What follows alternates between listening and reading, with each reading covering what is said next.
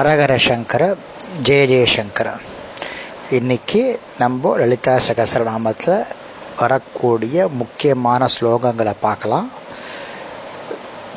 இரநூத்தி ஆறாவது ஸ்லோகம். சர்வ தந்த்ரூபா. எல்லா தந்திரங்களுக்கும் தன் உருவமாய் கொண்டவர் எல்லா தந்திரங்களையும் அம்பாள் வந்து உருவமாக இருக்கா அப்படின்னு சொல்கிறாள் தேவி இந்த ஸ்லோகத்தில் தேவியினுடைய சரீரத்தை பற்றி சொல்கிறா ரொம்ப அருமையாக இருக்குது கிரந்தத்தில் என்னென்னா காமிக்கம்னா தேவியினுடைய திருவடிகள் யோக்கச்சம்னா கணுக்கால்கள் பிரஸ்ருத்தம்னா பிரஸ்ருத்தம் காரணம் அப்படின்னா இல வலது இடது கால் விரல்கள் அஜித்தம் அப்படின்னா முழங்கால்கள் தீப்தம் தொட தொட சுப்ரே சுப்ரபேதம். தொப்புள். விஜயம் அப்படின்னா வயறு. நிச்வாசம்னா ஹிருதயம் அனலம்னா மூன்று கண்கள். வீரம் தொண்டை. ருரு அப்படின்னா காதுகள். மகுட்டம்னா கிரீடம். விப்புலம் ஆர் விமலம்னா கைகள். பிம்பம்னா முகம். புரோத்கீதம்னா நாக்கு. லலிதம்னா கண்ணம். சித்தம்னா நெற்றி. சந்தானம்னா குண்டலம். கலரில் போட்டுக்கிறோம் அந்த குண்டலத்துக்கு பேர். கிரணம்னா அணிகலன்கள். வாத்துலம்னா ஆடைகள். இவ்வாறு எல்லா ஆகமங்களையும் தந்திரங்களையும் தன் உருவமாக கொண்டவள்னு அர்த்தம். இந்த ஸ்லோகத்துக்கு விளக்கம் அர்த்தம். அடுத்த ஸ்லோகம் இரநூத்தி பதினாலா இரநூத்தி பதினாலாவது ஸ்லோகம் மகா பாத்தக நாசினி. அதாவது ஒத்த மகா பாவங்களெல்லாம் பண்ணிட்டா பண்ணின்னு பண்ணிட்டு கடைசியில் அம்பாலை வந்து சரணடைஞ்சான்னு நினச்சிக்கோம். அவனையும் அம்பாள் அரவணைச்சுப்பாலாம் அதுக்கு தான் மகா பாதக நாசினி. மகா பாதங்கள்லாம் மகா பாதகங்கள்லாம் என்னென்னா பிரம்மஹத்தி தோஷம் திருடுதல் மது அருந்துதல் மூத்தோர் மனையானை அடைதல் இந்த நான்கு பாவங்கள் இந்த நான்கு பாவங்கள் யாரெல்லாம் செஞ்சிருக்காளோ அவ கூட சேர்றவாளுக்கு சேர்றதும் அஞ்சாவது பாவமா? இதுக்கு பிராயச்சித்தமே கிடையாது. இந்த பிராயச்சித்தமே இல்லாத விஷயத்துக்கு அம் கடைசியில் அம்பால் அவன் வழிபட்டான்னு நினச்சிக்கோங்க. கடைசி காலத்தில் அழிபட்டான்னு வச்சுக்கோங்க. செஞ்ச பாவங்கள்லாம் குறையும் அதனால தான் மகா பாத்தக நாசினி அப்படின்னு சொல்கிறான் அடுத்தது மகா சித்தி இரநூத்தி இருபத்தி நாலாவது ஸ்லோகம் சித்திகள் வந்து எட்டு வகைப்படுமா அந்த எட்டு வகைக்கும் ஒவ்வொரு விதமான திறமைகள் இருக்கு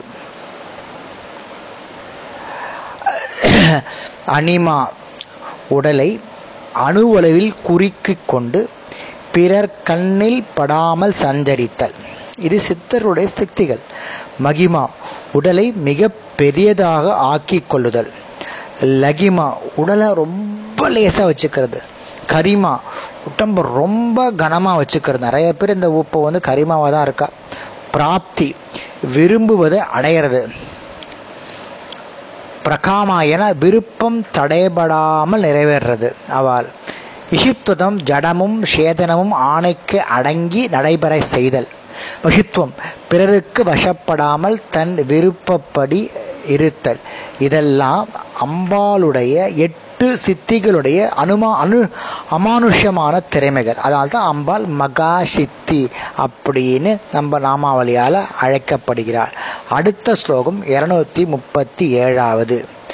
மகா சதுஷ்டி கோடி யோகினக யோகினி கனசேவிதா அதாவது அம்பாளுக்கு ஏன் மகா சதுஷ்டி கோடி யோகினா என்ன அர்த்தம்னு சொல்கிறோம் அறுபத்தி நான்கு கோடி யோகினிகளால் சேவிக்கப்பட்டவள் அம்பாள். இது வந்து சது கோடி யோகினின்னு அர்த்தம். ஸ்ரீ சக்கரத்தில் நடுரேகையில் பிராமி மாகேஸ்வரி கௌமாரி வைஷ்ணவி வாராகி மகாந்தேவி ஷாமுண்டா மகாலக்ஷ்மி ஏன்னா எட்டு மாற்றுக்கள் இருக்கா இல்லையா? அந்த எட்டு பேருக்கும் எட்டு யோகினிகளுக்கும் ஒவ்வொரு யோகினிகளுக்கும் எட் ஒவ்வொரு கோடி தேவதைகள் இருக்கா. அப்போ எட்டு கோடி தேவதைகளுக்கு எட்டு கோடி பரிவார தேவை அறுபத்தி அப்போ அறுபத்தி நாலு கோடி யோனிகள் இவாளுக்கு பேர் கோடி யோகினிகள் பேர்.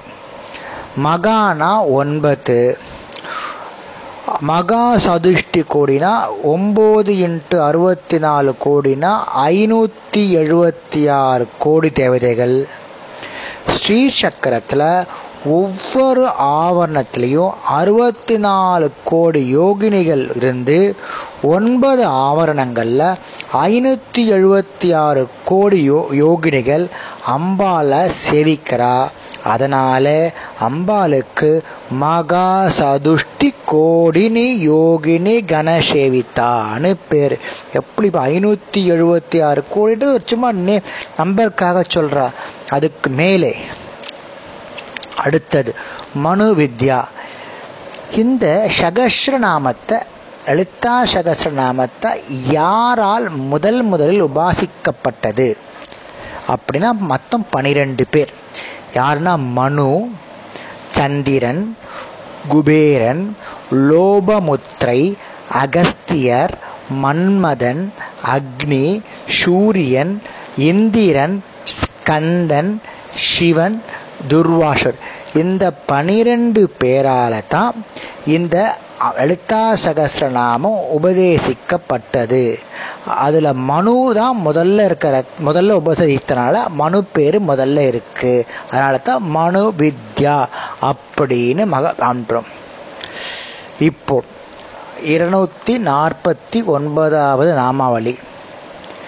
நேத்திக்கு ஒருத்தர் கேட்டார் ஏன் சிவன் மேலே உட்கார்ந்துருக்கா அப்படின்னு கேட்டார். அதற்கான விளக்கங்கள் இந்த ஸ்லோகத்தில் வந்து பஞ்ச பிரேத சனாசினா. இது அயக்ரீவரால் அகஸ்தியருக்கு சொல்லப்பட்டது. நான் அப்படியே உங்களுக்கு எழுத்து மாறாத சொல்கிறேன் அம்பாள் ஐந்து பிரேதங்களான ஆசனத்தில் வீற்றிருக்கிறாள். எப்போ அப்படின்னா ஒவ்வொருத்தருக்கும் ஒவ்வொரு தொழில் கொடுத்துருக்கா. யார் யாருக்கு? பிரம்மா விஷ்ணு ருத்ரன் ஈசானன் சதாசிவன். படைத்தல் காத்தல் அழித்தல் திரோதனம் அனுகிரகம். இந்த அஞ்சு பேரும் இந்த அஞ்சு தொழிலை செய்கிறா. மகா பிரளயம் வந்துடுத்து. இந்த அஞ்சு பேருடைய தொழில்களும் முடிஞ்சுடுத்து. அவள் அந்த அஞ்சு தொழிலை விட்டுட்டு தேவி கிட்ட வந்து சரணடைகிறா. அதில் சதாசிவன் வந்து தேவியின் ஆசனத்தின் மேல் பலகையா இருக்கார். அம்பாளுடைய ஆசனத்தில் மேல் பலகையா இருக்கார். மிச்ச நாலு பேரும் தத்த நிலையிலிருந்து கிளம்பி சென்று பிரேத ரூபமாக நான்கு கால்களா கட்டில் இருக்கிறதா சிவனுக்கு பிரேத ரூபம் கிடையாது. மிச்ச நாலு பிரேத ரூபம் இருக்கிறதுனால நாலு பேரா நின் பிரேத ரூபத்தில் இருந்து நான்கு கால்களாக தாங்கின்னு இருக்கா அம்பாள் பரமேஸ்வரன் ஈஸ்வரன் வந்து பலகையாக இருக்கா. அந்த ஐவருக்கும் வாம ஜேஷ்ட ரௌத்ரி என்ற அஞ்சு சக்திகள் உண்டு. அவர்களை விட்டு தனித்த நிலையில் இவர்கள் ஒன்றும் செயல இயலாது. எல்லாம் பழையம் முடிஞ்சு போயிடுத்து. அப்புறம் ஏற்கனவே இருபத்தி நாலு சக்திகள் தத்துவங்கள் அம்பாள் கிட்ட இருக்குன்னு நம்ம பார்த்தோம். கரெக்டா இருபத்தஞ்சாவது தத்துவமாக சதாசிவன் இருக்கார். அந்த இடத்துல பழக இருபத்தஞ்சாவது தத்துவம் சதாசிவன். அவருடன் அம்பிகை சேர்றா. சக்தி சேர்ந்ததுனால அங்கே இருபத்தி ஆறாவது சதாக்கியத்வம் இருபத்தி ஆறாவது தத்துவம் வருது. இது சக்தியிலேயே ரொம்ப உசக்தியான சக்தியான வருது அங்கே. அதாவது இந்த ரூபம் வந்து மகா பிரம்மாண்டமான ரூபம். இது வந்து பிரளயத்துக்கா பிரளயம் வந்து முடிஞ்சு அடுத்த யுகம் ஆரம்பிக்கிறதுக்கான கேப்ல தான் இங்கே இது நடக்கிறது. அப்போ அம்பிக்கை வந்து எல்லாத்தையும் தன்னுள் அடக்கி கொண்டிருக்கிறாள். ஈஸ்வரனை ஏன் போட்டு சக்தி அம்பாளுக்கு தேவை இருக்கிறதுனால இந்த சிவன் மேலே அம்பாள் இருக்கிறார். இவர் சொரூபமாக இருக்கிறாள். அம்பா தான் பிரளய காலத்தில் எல்லாத்தையும் அப்படியே வாங்கிண்டுட்டு திருப்பி அடுத்த யுகத்தை ஆரம்பிக்க போறா.